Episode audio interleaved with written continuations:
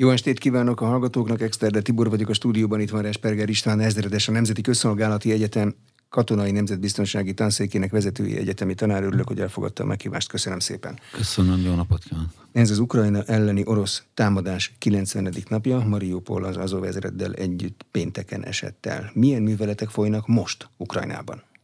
Hát Ukrajnában ugye folyik továbbra is egy invázió, ugye Mariupol eleste után megvalósult teljesen az Azov tenger tengeri ellenőrzése, illetve a Donetsk-Luhanszki népköztársaságokkal a szárazföldi koridor teljesen összeköti a Krimet most már. A másik nagy csata az Donbassban zajlik, a Luhanszki és a Donetszki területek megszerzéséért. Itt nagyon jelentős támadóerő összpontosult. Azt lehet mondani, hogy most egy óriási anyagcsata és ágyúcsata zajlik a két fél között. Az anyagcsata az mit jelent? Azt, hogy a korábbi óriási ellátási és támadási területekről, ami közel 1200 kilométert tett ki az oroszok részéről, most összpontosultak egy 450 kilométeres arcvonalra. Ez azt jelenti, hogy minden kilométeren legalább 30-40 darab harcjármű támadja az ukrán állásokat, illetve a mögöttük levő tüzérség pusztítja előttük a célokat. Sokkal több tüzéreszközt vontak össze. Ugye új hadseregtábornokot neveztek ki a hadszintérre, Dvornyikov hadseregtábornokot. Az ő módszere ez a lépésről lépésre felperzselni az előttünk levő területet és megadásra bírni az ellenfelet. Mi volt a katonai értelme a Mariupoli acélgyár ilyen hosszú védelmének? Hát egyrészt az, hogy ugye egy városnak a bekerítéséhez is sok erőre van szükség. Itt körülbelül ugye egy Azov ezred védekezett, és egy 26. tengerészgyalogos dandára a ukránoknak, ez körülbelül 5-6 ezer főt tett ki. Viszont lekötöttek 15-20 ezer orosz katonát, akik így nem tudtak részt venni a most folyó műveletekben, tehát rengeteg erőt vontak el, és feltartóztatták a orosz erőknek az átcsoportosítását, hogy a Donetszki területeket tudják támadni. Katonák szempontjából van értelme annak a kérdésnek, hogy megérte-e? Ö, nyilván ez egy kérdés ö, abból a szempontból, hogyha egy parancsnoknak mérlegelni kell, sokszor olyanba is bele kell menni egy hadszintéren, hogy föláldozok bizonyos területeket azért, hogy időt nyerjek, illetve emberéletet nyerjek mondjuk a Donetszki területen. Az viszont egy jó döntés volt, hogy kijöttek, és az emberek életét megmentették. A az Azovsztál eleste és az ottani Azov ezred megadása és orosz fogságba kerülése.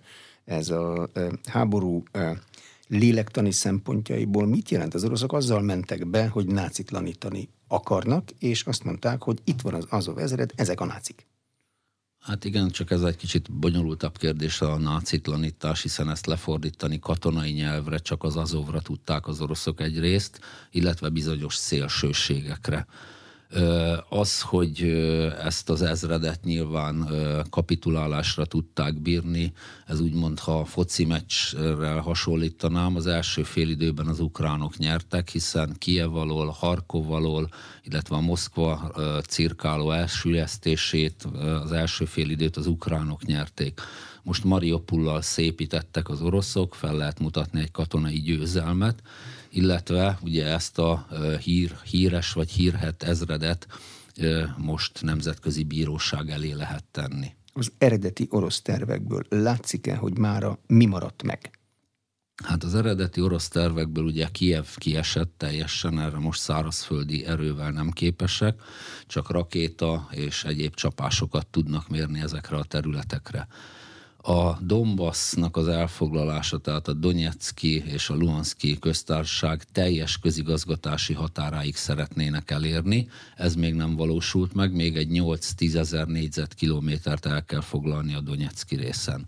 Megvalósult a koridor a Krimhez, tehát egy feladatot teljesítettek, a következő az Odessa és a transznisztriai terület összekötésére sincs reális esély, hiszen most a Kerszoni régióban az orosz erők állásokat építenek ki, védelemre rendezkednek be, és szeretnék a közigazgatást átállítani. Ilyenkor az orosz erők a létező közigazgatási határok szerinti területig akarnak elmenni, tehát egy ottani oblaszt, egy megye határa, és akkor az megvan, akkor azt mondják, hogy itt megállunk? Hát nyilván ez a fő cél, hogy legalább a megye határ meg legyen, de ugye itt eléggé kiépített védelmi rendszere volt az ukránoknak, amit most lassan felőrölnek lépésről lépésre. Hadászatilag az majd más kérdés, hogy megállnak-e a megye határnál, vagy folytatják az ellenség üldözését, vagy további területeket is nyerni akarnak-e elegendő erő az orosz részről ehhez rendelkezésre áll. Egyre mélyebbre és mélyebbre kell bemenni olyan területekre, ahol korábban már voltak, csak visszajöttek. Úgy látjuk, hogy az erőviszonyok körülbelül 40 ezer ukrán harcos van a Donbassban, és 68 ezer orosz katona támadja ezeket az állásokat. Tehát ez hosszú idő alatt, körülbelül egy hónapra teszik a szakértők, teljesülhetnek a megye határok, utána ezeket meg kell erődíteni, szilárdítani, illetve hát ugye az adott területen utána valami normális életet kellene mutatni a Donetszki és a Luhanszki népköztársaság lakosainak. A lakosok támogatják az orosz erőt ezeken a területeken? Erről van adat? Igen, itt azért azt lehet mondani, hogy többségében oroszok lakta területről van szó, vagy illetve már korábban is ugye ezekről a területekről ukránok kivonultak, hiszen elég jelentős katonai támadások érték őket, tehát a menekültek között is a regisztráltak többsége az Kelet-Ukrajnából jött el, hiszen számítottak arra, hogy itt lesznek a legveszélyesebb harcok. Új fegyvereket, fegyverrendszereket bevetettek-e a háborúnak ebben a szakaszában?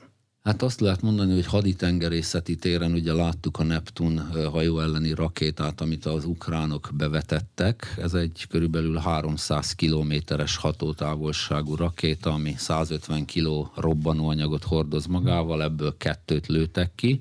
Az oroszoknál újabb rakéta típus nem jelent meg, a Kinjal uh, hiperszónikus rakétának az alkalmazására viszont már 12-szer sor került az amerikai titkosszolgálat szerint. Ez ugye egy nagyon nagy sebességű, 10 Mach sebességgel repülő eszköz, és közel két-három ezer kilométeres hatótávolságú. Ezeken felül ö, a régi ö, arzenál maradt, a sorozatvetők, a manőverező robotrepülőgépek és a tüzérség. Ezeket az eszközöket az amerikai hírszerzés milyen eszközökkel látja? Repülnek fölötte a vaxok, vagy hogy kell elképzelni, hogy műholdról látják? Egyrészt a műholdas felderítés ugye be tudja azonosítani az alakulatokat, hogy az harckocsi, lövész vagy tüzérségi alakulat már az elhelyezkedésből is. A műholdképek nagyon pontos képet tudnak arról, hogy ez e, például egy Grad sorozatvető, ami 20 kilométerre, vagy egy Smerch, ami 90 kilométerre tud ellőni. A Ukrajna területe fölött nincsenek NATO gépek, az, az, a NATO-nak vannak EVEX légtér felderítő gépei és elektronikai harcra kiképzett gépei.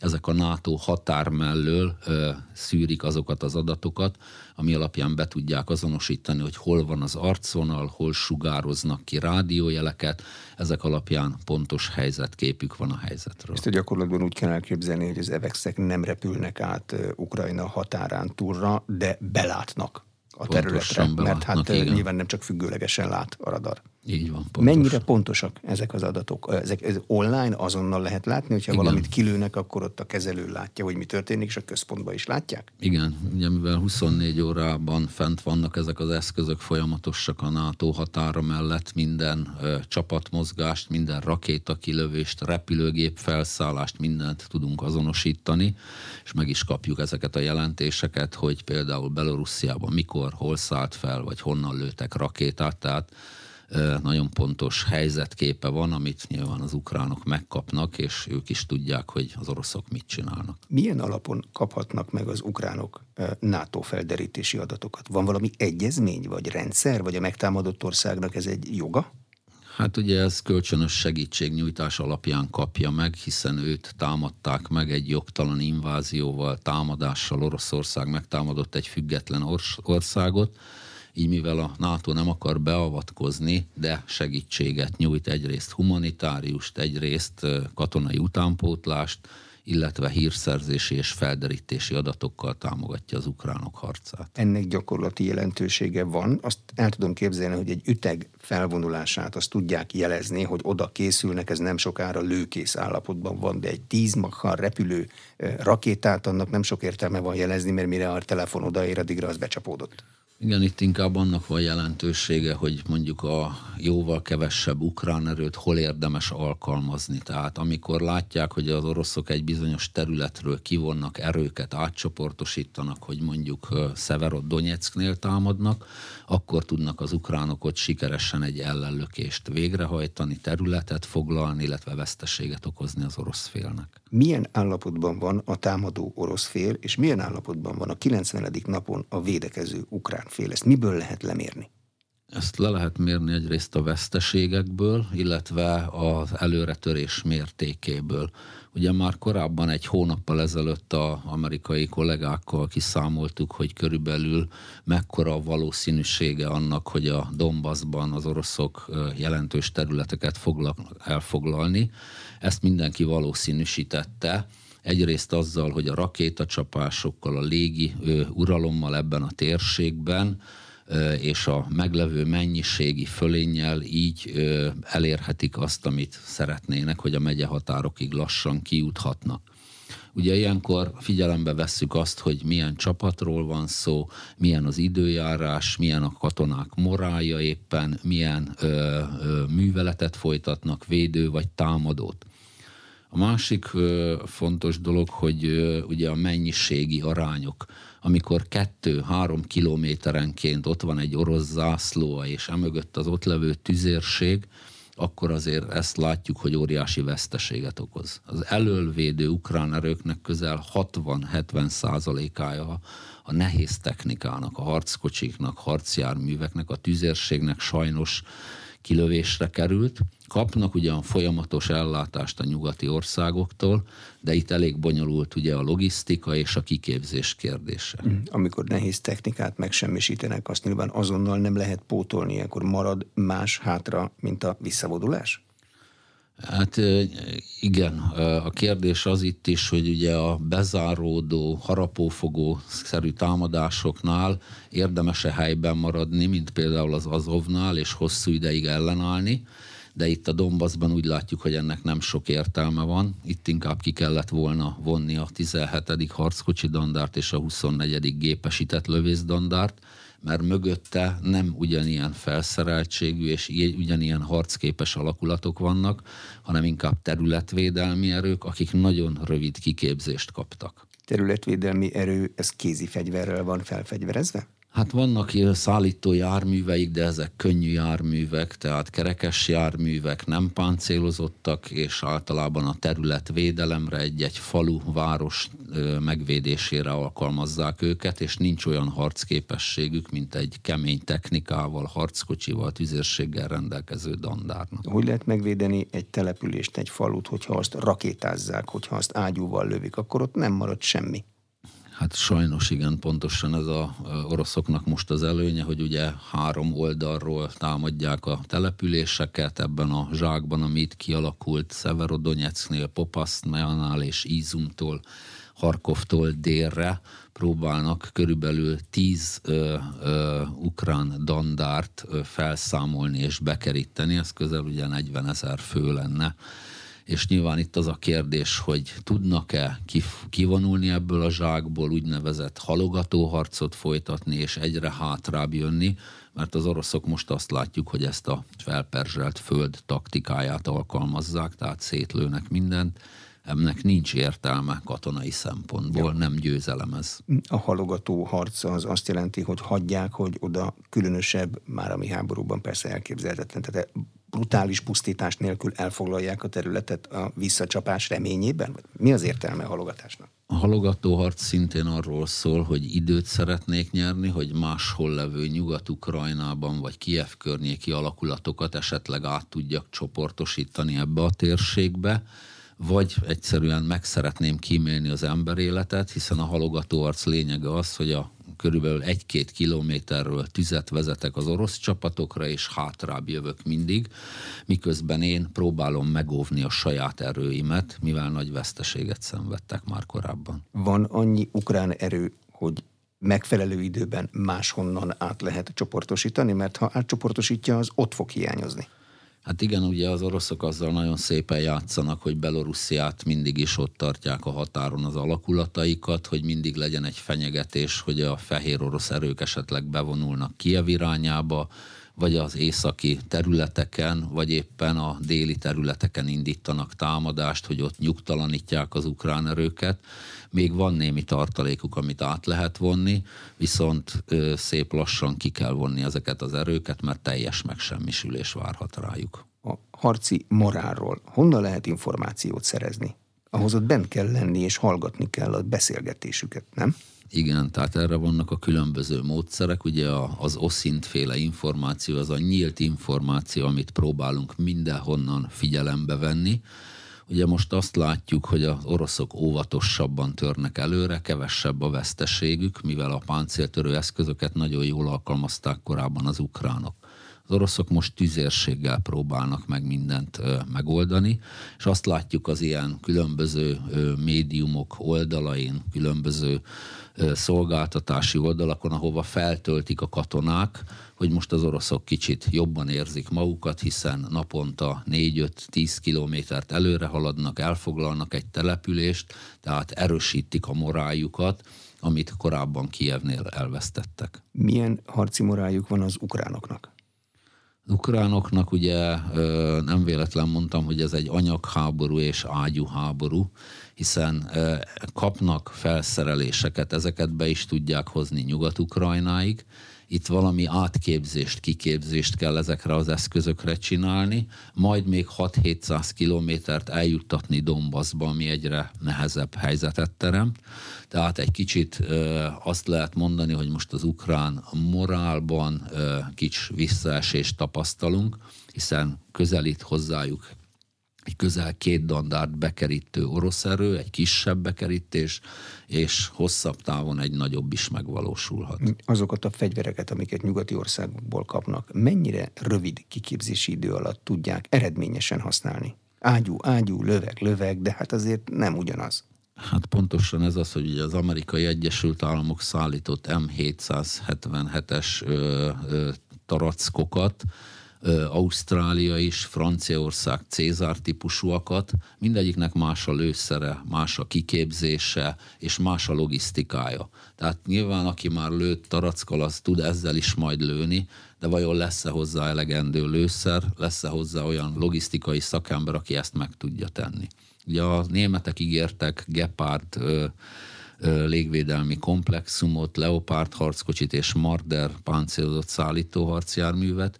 Ezekre hosszabb a kiképzés, hiszen itt egy teljesen más rádiórendszer van ezekben az eszközökben, teljesen más a tűzvezető rendszer, ha esetleg a fedélzeti számítógép más páncéltörő rakéta van, ez heteket vesz igénybe. Üzemeltetni hosszabb távon képesek lesznek, mert nyilván tudnak vele menni, de vannak minden gépnek előírt szerviz ciklusai, periódus, amit meg kell csinálni, mert különben nem fog menni. Ezt meg tudják csinálni? Hát ez a másik hátulütője. Tehát ha készség szinten nem is tudják begyakorolni, tudják működtetni, de amit kapnak eszközöket, azokról is el kell mondani, hogy ezek nagyon régi típusok, tehát a Leopard 1 A5-ös típus az a 79-es évben gyártott harckocsi típusa a német haderőnek, ezt adja át.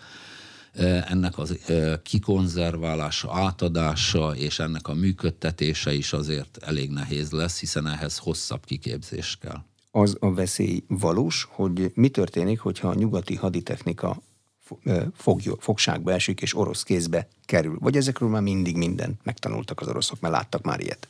Ö, egyrészt ugye a legmodernebb eszközöket, mint például a Patriot légvédelmi rakétarendszert nem adták át nekik, illetve a Javelin páncéltörő rakétához a szimulációs rendszert sem kapták meg az ukránok. Tehát ugye a kiképzéshez ezzel olyan két-három hét alatt tökéletesen ki lehetne képezni katonákat, de ha ezt nem kapja meg, akkor csak éppen egy ismeret szintje van erről. Tehát ez nehézséget jelent. Olyan fegyvert akkor ezek szerint nem kaptak, ami, hogyha orosz fogságba esik, akkor haditechnikai titkokat tudnak meg az oroszok? Mert egy elhagyott javelin köpeny, azzal nem mennek semmire? Ezeket már ismerik, ugye a különböző hadszintereken, Szíriába, illetve az iszlám állam elleni harcban ott voltak az oroszok, de most is került a kezükre, hiszen az ukrán állásokból vittek már el ilyen rakétatípusokat, sőt már oroszra le is fordították a szabályzatot, és használják is. Mm, a ígért, vagy már odaérkezett nyugati fegyverszállítmányoknak eddig volt döntő szerepük bármilyen ütközetben, bármelyik ukrajnai hadszintéren?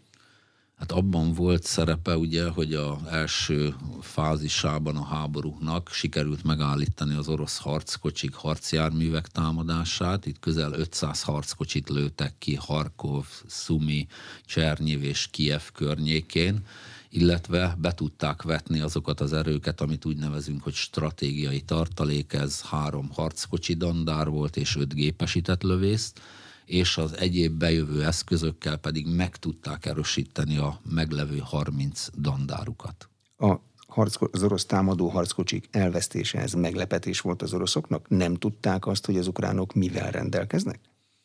Tudták, csak nem számítottak ilyen típusú ellenállásra, hogy ilyen nagymérvű lesz. Ők ugye egy egyszerű bevonulásra gondoltak, vagy kisebb ütközetekre, ezért is látjuk azt a képeken, hogy nem jól szervezik meg a harckocsiknak a előrevonását, nincs közelbiztosítás, nem biztosítanak jobbra-balra, nem láttuk, hogy ködösítő eszközt használtak volna, hogy fölülről ne tudják meglőni őket.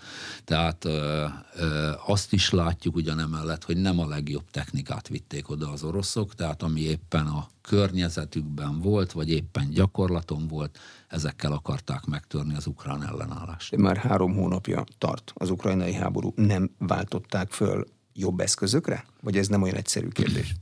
Ö, pótolják. Azt látjuk, hogy logisztikailag is ugye nem véletlen váltották le a hadszintér logisztikájáért felelős orosz ö, katonai vezetőt, egy tábornokot.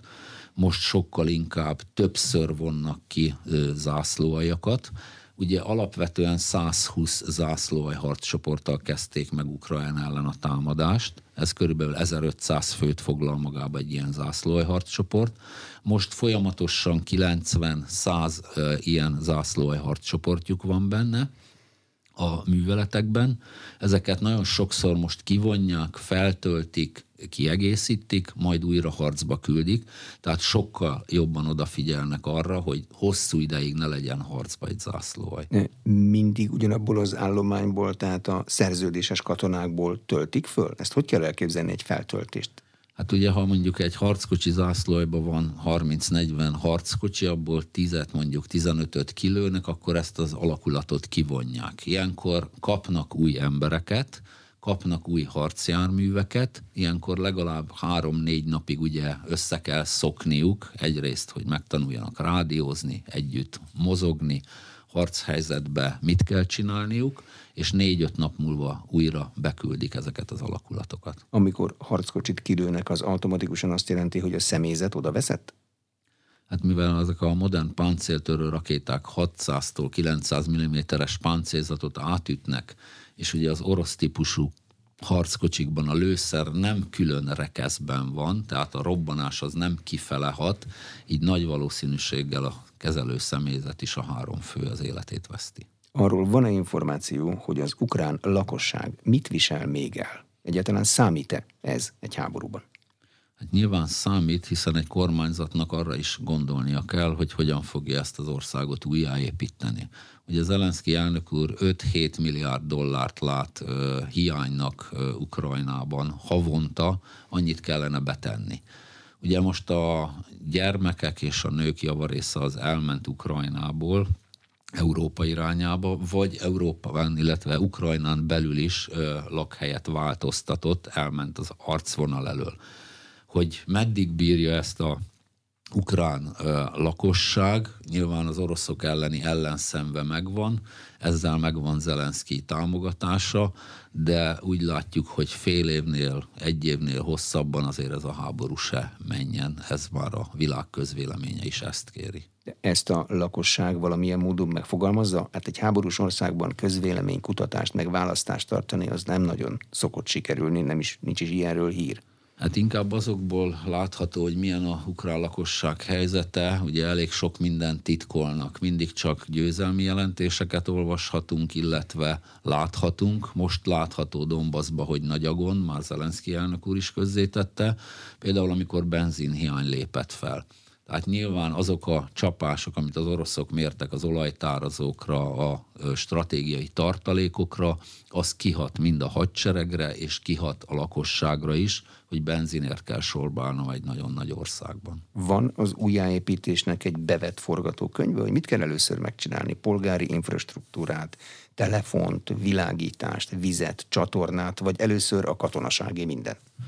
Hát ugye azt szoktuk mondani, hogy a békefenntartásnak miután, ha tételezzük föl, lesz egy tűzszünet és béke, annak általában három fázisa van. A katonák kezdik, hiszen legelső az, hogy a aknamezőket, a fel nem robbant lövedékeket összeszedjék a műszakiak. Ezt követően meg kell teremteni a mozgásszabadságot, tehát helyre kell állítani az utakat, hidakat, ezt követően jöhetnek be a rendőri erők, akik megpróbálják a rendet, fegyelmet fenntartani, utána jönnek megint a katonák a műszaki alakulatokkal, az alapvető infrastruktúra, tehát a vízellátás, gáz, villanyellátást megvalósítani, és utána lehet a kiemelt objektumokat újjáépíteni, ezt nyilván már a civilekkel közösen mi az, ami véget szokott vetni egy háborúnak egy gyors, megsemmisítő vereségen kívül, ami itt nem következett be?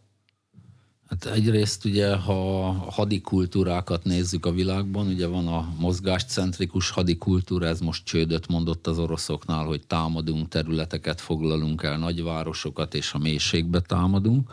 A másik az anyagcentrikus hadikultúra, amikor arra építek, hogy a másiknak előbb fog elfogyni a technikai eszköze, a kiképzett katonája, a lőszere, az üzemanyaga, azaz a logisztikája most úgy látjuk, hogy az oroszok ezen a 450 kilométeres arcvonalon egyrészt logisztikailag átszervezték a csapatokat, másrészt sokkal nagyobb támogatást adnak a harckocsiknak, harcjárműveknek, hiszen közelebb vannak egymáshoz, így a mögöttük levő tüzérség mind a két zászlója tudja támogatni egy-egy támadás esetén, és ugye ez, ha lefogják az ukrán erőket, akkor kevesebb páncéltörő rakétát tudnak indítani, és kevesebb ellenállást tudnak kifejteni. Akkor van vége a háborúnak, amikor az ukrán ellenállás megszűnik? Nem érik el a rakétáikkal az orosz harckocsikat, azok sértetlenül mennek előre?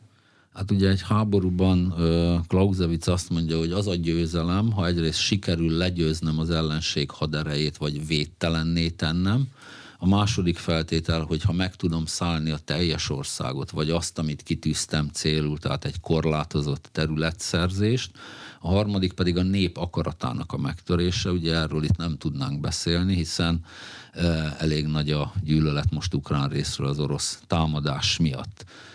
Mi úgy látjuk, hogy, vagy úgy látom, hogy itt, ha most egy tűzszünetet hirdetnének, és leülnének a béketárgyalásokhoz, akkor is egy elhúzódó, befagyott konfliktus lenne, hiszen lesznek olyan területek, ahol a lakosság ellenállni fog az oroszoknak. Például Melitopol körül partizán akciókat szerveznek az ukrán különleges erők, jelentős területet és jelentős orosz erőket köt le.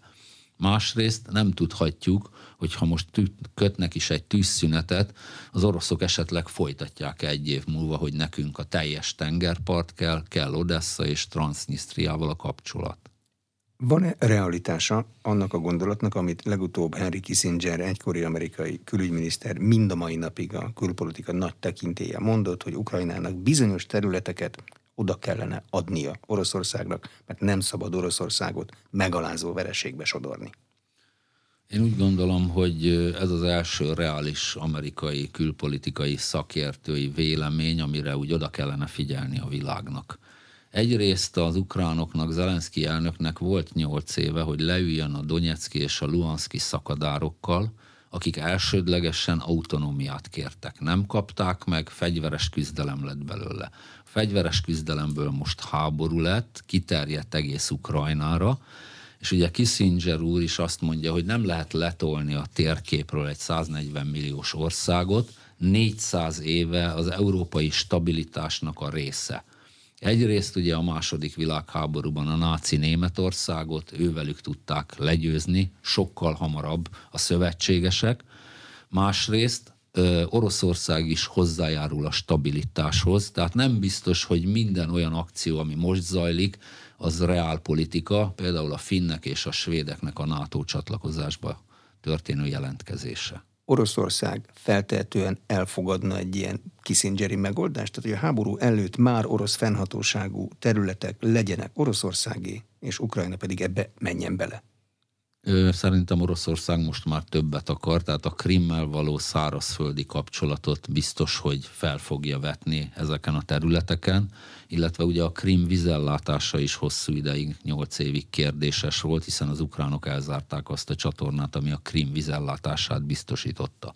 A kérdés az, hogy Zelenszkijék meddig mennek el, azaz túlélje az elnöksége azt, hogy mondjuk egy tűzszüneti vagy fegyverszüneti és béketárgyalásokon ő lemond ukrán területekről. Egy háborút kezdeményező ország, ebben az esetben Oroszország mennyivel akar többet, amennyi vesztesége egy háborúban volt, vagy amennyivel egy győzelmet lehet kommunikálni? Én azt gondolom, hogy ugye a oroszok gondolkodásmódja mindig más a veszteség megítélésénél. Önállók nincs minden zászlóaj fölött olyan légvédelmi eszköz, ami megvédi minden katonájukat mondjuk a Bayraktar drónoktól. Tehát van egyfajta ö, ö, elfogadható veszteség, amit az orosz ország, az orosz nép el tud fogadni. Viszont ugye egy ideológiai háború is folyt ezen a területeken, bármennyire is a két nép barátinak gondolta magát. Most már a Kerszoni, a Zaporozsecei oblasztban, megyékben is Ruberra szeretnének áttérni. Tehát egyfajta hát túl terjeszkedést láthatunk az oroszok részéről is. Hmm a NATO-nak egy esetleges provokációra van-e kialakult gyakorlata, amikor valamelyik fél azt óhajtja, hogy egy NATO tagország ellen indított korlátozott támadással azt belesodorja az orosz-ukrán konfliktusba? Van erre kivédelmi, védekezési eszköze a NATO-nak? Hát ugye a NATO sok válságot megért már Koszovó, Kuba, hogy csak a legnagyobbakat mondjam el, vagy például ott volt, amikor Csehszlovákiát megszállták a Varsói Szerződés tagországai, vagy a Magyar 56. Tehát általában visszafogott magatartást tanúsít, konfliktust kezelést, például, ha mondjuk bekövetkezik egy repülő berepülése NATO területre, tehát ettől még nem lehet háborút kirobbantani, mindig arányosnak és jogosnak kell lenni a reagálásnak, tehát én nem gondolom, hogy bele lehet csak úgy ugrasztani a nato egy háborúba. A NATO tudja, hogy a Magyarország területén is átmenő pilóta nélküli repülőgép, ami nem nálunk esett le, azt kiindította el? Nyilván tudják, csak erről még nincsenek adatok. Amit feltételezni lehet erről a történetről, hogy mivel Ukrajnának van ilyen eszköze, ez elindult ebbe az irányba, átrepült elég nagy sebességgel, a NATO közös légvédelmi rendszerében alacsony magasságon, terep magasságon nem találták meg a vadászrepülők, se a románok, se a magyar részről, és így csapódott be Horvátországban. Ez nyilván még nem egy háborús aktus, hiszen ha akármelyik ország is indította, ilyen bekövetkezett Koszovó idején is, amikor különböző szárnyas rakéták például Bulgáriában csapódtak be. Délszláv háború idején magyar területen is landolt ilyen. Igen, kazettás bomba kazettás Barcs bomba. térségében, de az célzott volt, ezt ugye a jugoszláv légierő lőtte ki. Ha célzott és NATO tagországot ér, az se ok a visszacsapásra? A közös védelmi klauzula beindítására? Igen, Vagy itt is az arányosságot kell nézni? Igen, tehát mindig azt is nézni kell, hogy a nemzetközi rendszerben azzal, hogy belőnek egy rakétát mondjuk Lengyelország területére, nem lehet tömeges légicsapást az adott országra, aki ezt indította, vagy atomcsapást mérni. Ugye a NATO-nak volt korábban pont a kubai válság jelezte azt, hogy a NATO-nak is tanulnia kell, és felépítették a rugalmas reagálás doktrináját, tehát szárazföldi fenyegetésre szárazföldi fenyegetéssel kell válaszolni, légire légivel, és majd a legvégén kerülhet sor mondjuk atomfegyverekre. És a NATO-nak minden konfliktus zónában megvannak az ehhez szükséges eszközei, hogyha szárazföldi, akkor szárazföldi, ha légi, légi, mindenhol ezek le vannak telepítve, mindig fel van készülve mindenre? Tehát annyi katona a világon nincs. Igen, de most ugye a konfliktus az Ukrajnára korlátozódik, tehát ö, ilyenkor a NATO ugye az azonnali készenlétű erőit, ami 40 ezer fő mozgósította, a Baltikumba, a Lengyelországba, Romániába, a magyar területre küldött megerősítő erőket, akiknek ugye későbbiekben, ha eszkalálódna a konfliktus, akkor az a feladata, hogy majd a többi NATO erőt bevezessék az adott térségbe illetve az 5000 fős magas készenlétű dandárásit is készenlétbe helyezte, illetve nem kell mindig ott lennie, hiszen olyan rakétafegyverekkel rendelkezik Amerika, nagy-Britannia, illetve Franciaország, amivel eléri azokat a célpontokat, amire esetlegesen lőnie kell, tehát nem kell mindenhol jelen lenni. Van a nato szabályrendszere egy adott konfliktus eszkalációja ellen, hogy nem engedi túlterjeszkedni azon, ami éppen folyik?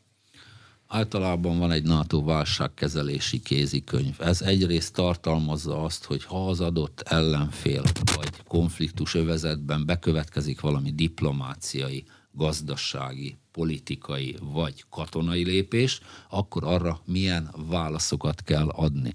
Ez egy katalógus, amiből a NATO vezetői fogják kiválasztani, hogy mondjuk ha az oroszok minden energiát, minden energiaforrást és mindent elpróbálnak vágni Európától, akkor erre milyen választ adunk. Ugyanígy a katonai fenyegetésre, ha mondjuk egy zászlóajjal betörnek az oroszok Lengyelországba, akkor arra milyen arányos reagálást lehet tenni. A valóság az nem egy repülőgép, aminek minden mozdulatát egy kézikönyvbe bele lehetne írni. Ezt hogy kell frissíteni? Nyilván minden konfliktus más, és ezeket a tapasztalatokat a NATO feldolgozza. Egyrészt van egy 24 órás helyzetképünk a helyzetről, látjuk azt, ha valaki megindul, elindul, látható az űrből, a műholdakról, látható a NATO határa mellett széttelepülő felderítő és hírszerző rendszerből. Tehát ezeket akkor már látjuk, és akkor tudnak dönteni az adott hadszintéren levő vezetők, hogy hogyan reagálnak erre. Az adott hadszintéren lévő vezető dönthet, vagy politikai tanácskozó testületet kell összehívni, mint annak idején a Varsói Szerződésben, ugye az volt a legfőbb szervezet. Igen, a NATO-ban is van ugye egy folyamat, de mivel ugye itt már folyik egy háború a határaink mellett, így nem fogják összehívni a 30 tagországnak a, a államfőit, vagy külügyminisztereit, vagy védelmi minisztereit, hanem ilyenkor a adott vezető eldönti, hogy hogyan fog reagálni. És ilyenkor az adott harctéri vezetőnek van egy felhatalmazása arra, hogy a válságkezelési kézikönyv megfelelő szabálya szerint léphet? Egyrészt ugye a NATO, a másik pedig, ha egy NATO csapatot valahol befogadnak, például Baltikumban vagy Magyarországon, akkor őnekik is ö, megvannak a különböző szabályaik, tehát egy országon belül, hogy például a parancsnokot mi adjuk, hol települhetnek, mit csinálhatnak, és mondjuk magyar felhatalmazás nélkül nem dönthetnek. Mit jelent a NATO bővítése a gyakorlatban? A Svédország és Finnország példáján merült föl, azt mondják, hogy ez nem lesz olyan nagyon bonyolult, mert mind a kettő fejlett katonailag is nagyon jól teljesítő ország. Más azt mondja, hogy évekbe fog telni. Én inkább a második véleményt osztanám, hiszen a semlegesség az egyik legdrágább dolog a világon. Ugye Ausztria és Svájc az örökös semleges, akiketnek nagy hatalmak garantálták mindig is a semlegességét.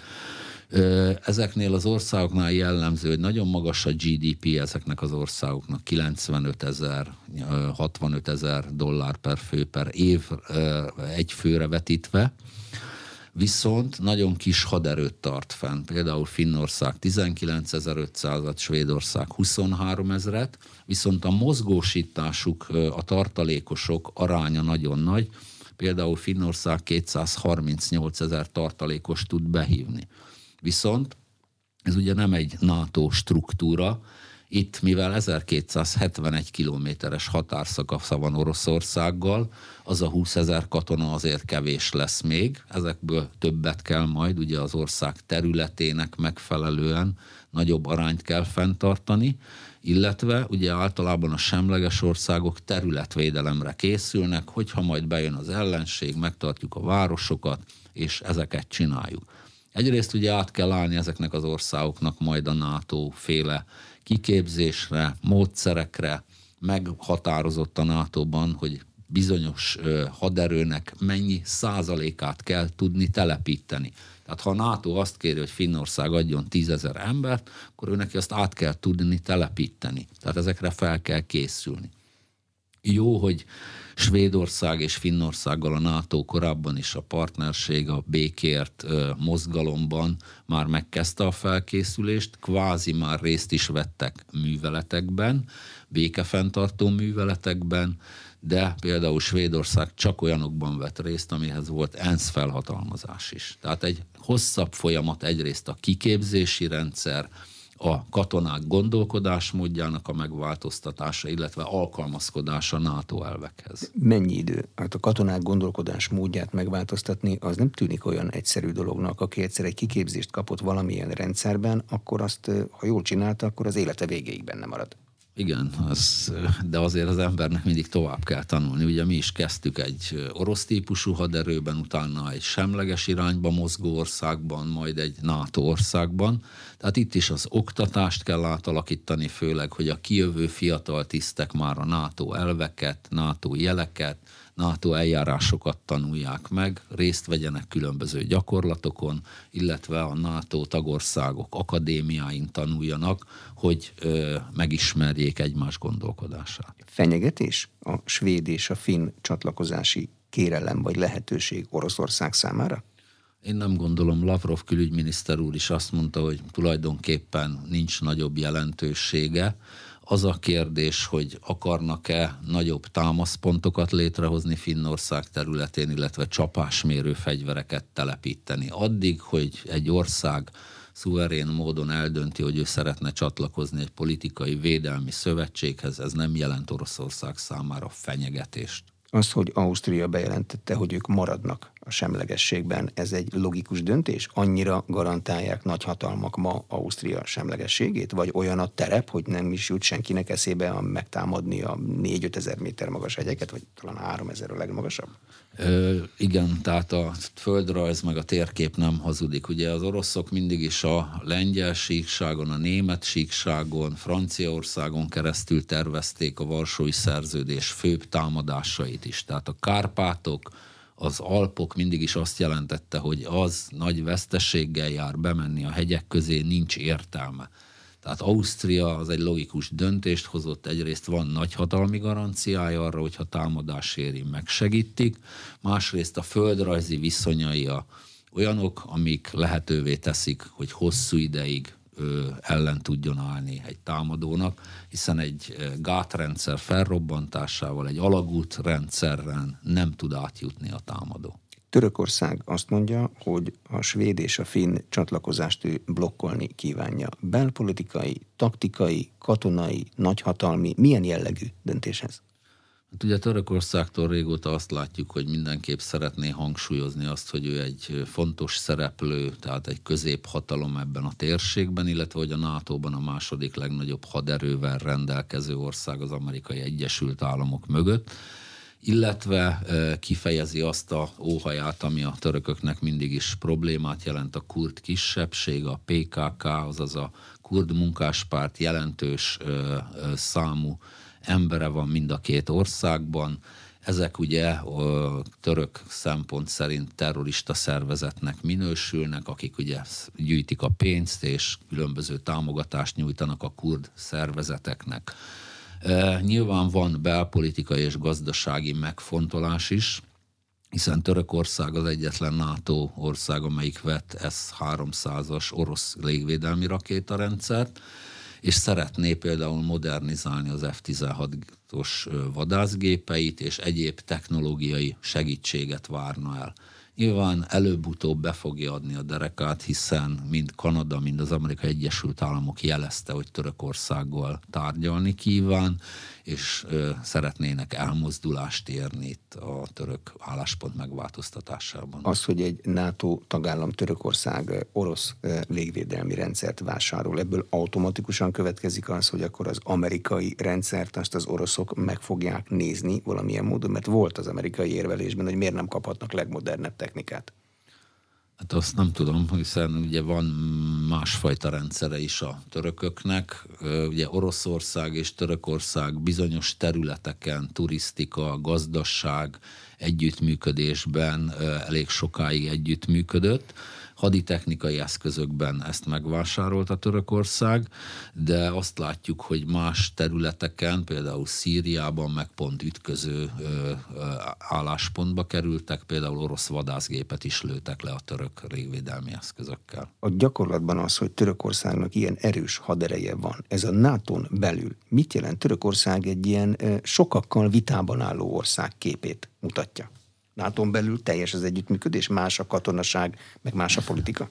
Ö, nyilván a katonák félszavakból értik egymást, azt szoktuk mondani, de ugye azért van egy elég régi görög-török ellentét Ciprus és egyéb területek kapcsán, tehát ott is van azért egyfajta másutas politikája Törökországnak, illetve hát ugye egy kereskedő népről beszélünk, szeret üzleteket kötni, összekapcsolni ezeket, tehát gyárt különleges modern technikai eszközökkel amerikai technológiát is, és ezekhez szeretne hosszú távon hozzáférni is. Az, hogy az ukrán háborúban nagy sikereket értek el a török gyártású drónok. Ez a török-orosz kapcsolatokban semmit nem jelent, a háborút azt mindenki külön kezeli? Nem, nyilván ez a török Erdogan és Putyin tárgyaláson azért felmerült, hogy az első etapjában a háborúnak 36, utána 28-28 Bayraktar TB2-es drónt adtak át az ukránoknak. Ez átadás vagy üzlet?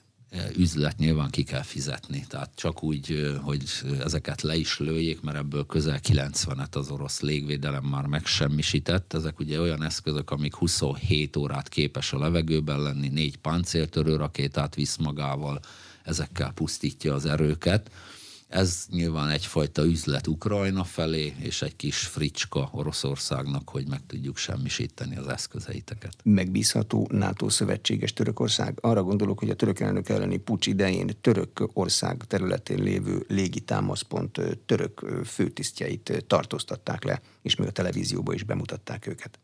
Hát ettől még megbízható NATO szövetséges. Nyilván a belpolitikai küzdelemben, hogy most éppen ki indította el ezt a pucsot, ki ö, szervezte meg, és kiket fogtak le, Nyilván mind a ö, ügyészség, a bírák, a politikai ellenfelek és a katonai vezetők közül is nagyon sokat letartóztattak. Ezzel Erdogán nagyon sok ellenlábasát és a ö, úgynevezett ellenállást meg tudta szüntetni. A NATO-ban egységes álláspontot képvisel, támogatja Amerikát szinte mindenben, most egy kicsit betette a lábát az ajtóba, de mi úgy gondoljuk, és úgy gondolom, hogy nem hosszú ideig a NATO figyelmét az ukrajnai orosz agresszió más területekről elvonja? Van ez akkora konfliktus?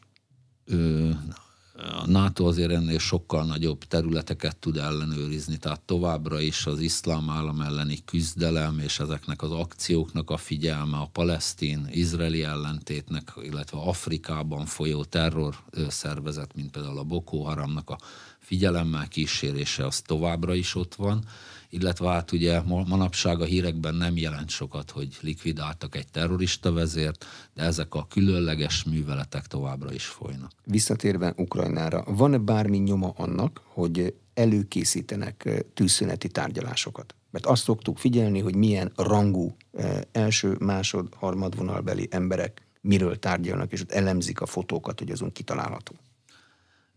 Hál' Isten azért folynak a háttérben komoly szakértői egyeztetések, tehát amikor már Lavrov találkozott a ukrán külügyminiszterrel, akkor nem egyedül ment, és nem csak a Putyinféle, Zelenszky-féle üzeneteket adták át, hanem ott voltak a különböző gazdasági, politikai és főleg katonai szakemberek is, akik nyilván már mindegyik a saját részéről előkészítette, hogy hol lehetne tűzszünetet, tűzszüneti vonalat egyeztetni, tehát folynak a komolyabb előkészítő munkálatok is. Egy tűzszüneti vonal kijelölése az olyan, mint egy piaci alku? hogy mind a két félnek jó legyen, vagy mindenki igyekszik a saját érdekét érvényesíteni, és akkor hát, ha a másik belemegy? Hogy kell elképzelni? Hát ezt úgy kell elképzelni, hogy Boszniában például Milosevic és a bosnyák elnök azon egyezkedett, hogy például légi felvételek és műhold felvételek alapján hol lenne a legjobb. Tehát berepülték az adott területet, és úgy jelölték ki.